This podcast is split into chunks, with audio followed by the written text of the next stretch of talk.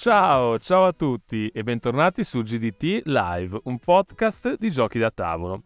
Io sono Alex e oggi parliamo di un gioco che fin dal suo annuncio ha scatenato il delirio dei fan. Wow! Proponendosi quindi come uno dei titoli più attesi dell'anno. Parliamo di Disney Lorcana. C'è da dire che Disney ultimamente si sta dando un gran da fare con i giochi da tavolo, proponendo spesso in accoppiata con Avesburger ma non solo, titoli di alto livello sia in termini estetici che a livello di solidità di meccaniche di gioco. Vengono in mente a tal proposito l'apprezzatissimo Villainous come titolo a sé stante, ma possiamo contare anche le espansioni a tema Disney di Dixit, Smash Up e Nomi in Codice. Accanto a questi mettiamoci anche i giochi da tavolo usciti insieme a Topolino come Carisata Football, le 24 ore di Paperopoli e Donald Quest.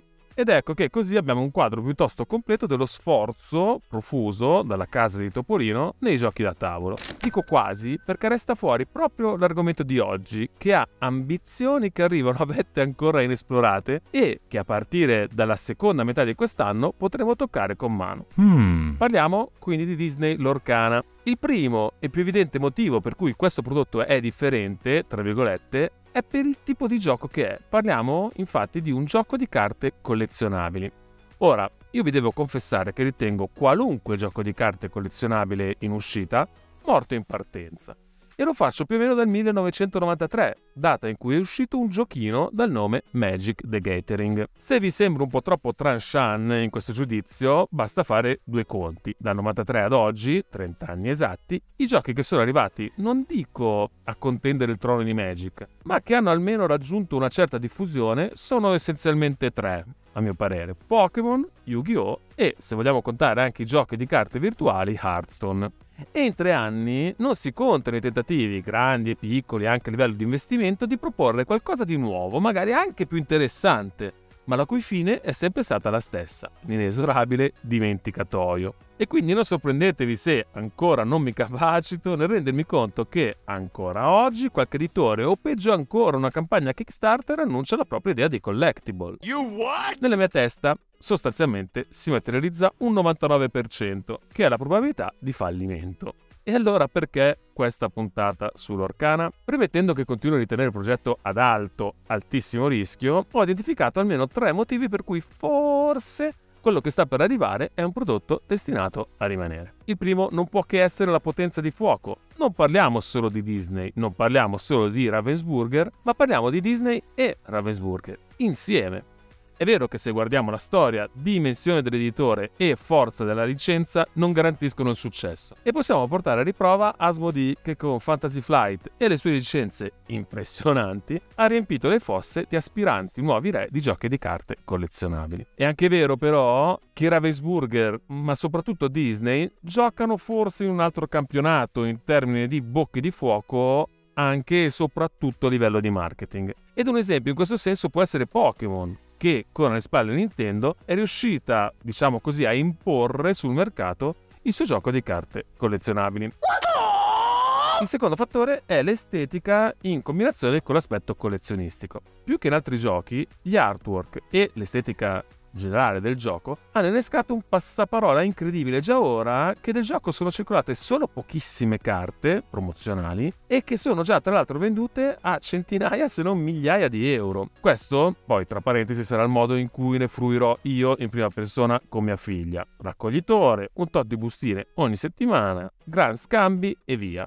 Se poi avrò la fortuna di trovare qualcuno dalle mie parti che ci giocherà, sarò felicissimo di riesplorare i tempi dei mini tornei di Magic. L'ultimo elemento che mi rende possibilista sulla riuscita di questo gioco è la filosofia di base che animerà il gioco organizzato. Anziché puntare solo sulla competitività e premiare i piazzamenti migliori, almeno in queste prime fasi iniziali molto verrà riconosciuto ai fan anche solo per la voglia e la costanza di fare community, specialmente in presenza. Quindi ecco che partecipare ad un evento o a un torneo di zona, anche perdendole tutte, ci garantirà qualche credito per accedere a qualche materiale promo, ovviamente irresistibile. È così che l'Orcana pensa di costruire la propria fanbase ed effettivamente, visto anche come si propone il gioco, ha tutto molto senso. Certo, se vogliamo buttarlo un po' a ridere, il titolo poteva essere pensato un po' meglio, visto che probabilmente gli anglosassoni percepiranno il nome Lorcana come qualcosa di figo, noi più abituati alle sonorità latine, insomma,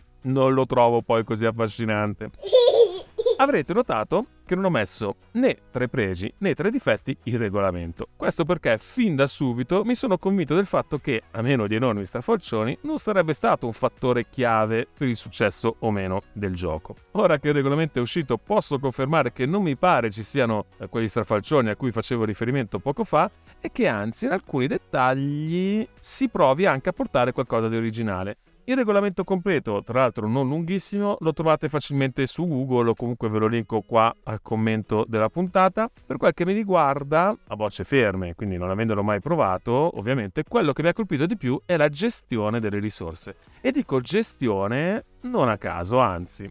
In pratica, al contrario di altri giochi in cui giochiamo delle carte mana che di turno in turno usiamo e ricarichiamo, o di altri ancora in cui la nostra capacità di spesa aumenta automaticamente e progressivamente durante la partita, qui al nostro turno possiamo scegliere di riempire la nostra riserva di inchiostro scartando in pratica una carta dalla nostra mano per riempire una speciale pila degli scarti, che sarà quella alla quale andremo ad attingere quando invece una carta la vorremmo mettere in gioco. Questa meccanica in effetti introduce un interessante tipo di gestione in cui sacrifichiamo una carta usandola non tanto per i suoi poteri quanto per poterne giocare altre. Tra l'altro introducendo anche un concetto di chiamiamolo così, tra virgolette, tesoretto delle risorse, nel senso che una volta spese qui sono perse, al contrario di altri giochi dove la riserva si riempie automaticamente alla sua capacità massima.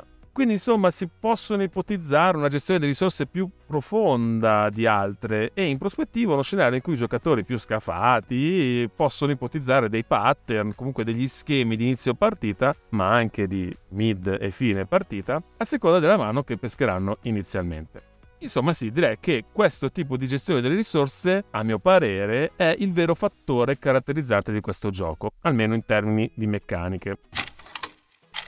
Per il resto c'è un po' un misto di già visto e piccole novità. Le carte sono suddivise in 5 livelli di rarità, dalla comune alla ultra. I tipi di carte sono tre: i personaggi, gli oggetti che sembrano avere effetti permanenti e le azioni che suonano come degli effetti istantanei. I limiti di creazione del mazzo sono quelli di avere come massimo 60 carte e che può essere riempito con al massimo due colori differenti, richiamando quindi il concetto di inchiostro anziché di mana quindi niente mazzo rosso, nero, verde per intenderci. Uh, una cosa che sarei curioso di provare e approfondire è il limite di 4 alla stessa carta nel mazzo. 4 carte uguali è un limite altino e chissà che combo può mettere sul tavolo. In pieno spirito Disney, tra l'altro, all'avversario non causeremo nessun dolore, infatti vinceremo raggiungendo noi 20 punti vittoria, qui detti punti lore, e resta valida la sconfitta per esaurimento del mazzo, che in molti giochi è un criterio di sconfitta che mi piace molto esplorare. Insomma, pur con la premessa che resto convinto che il regolamento non sarà il vero criterio per definire il successo del gioco, lo trovo abbastanza interessante, soprattutto se inquadrato all'interno di un prodotto che per filosofia e target di riferimento non poteva avere certo come obiettivo quello di stravolgere tutto quanto. Diciamo che con questo ci stiamo avvicinando all'inesorabile fine della puntata. Come detto, io approccerò Locarna più dal punto di vista collezionabile, credo, ma sono curioso di sapere cosa ne pensate voi. Dove? Ma sul nostro canale Telegram dove basta cercare GDT Live per trovarci. Per il resto, se la puntata vi è piaciuta, vi invito a mettere un cuoricino, una stellina, a seguire il canale, insomma a fare tutte quelle robe lì che lo sapete, sono quelle che alla fine ci fanno crescere. Va bene, con questo è veramente tutto e vi do appuntamento alla prossima puntata. Forse.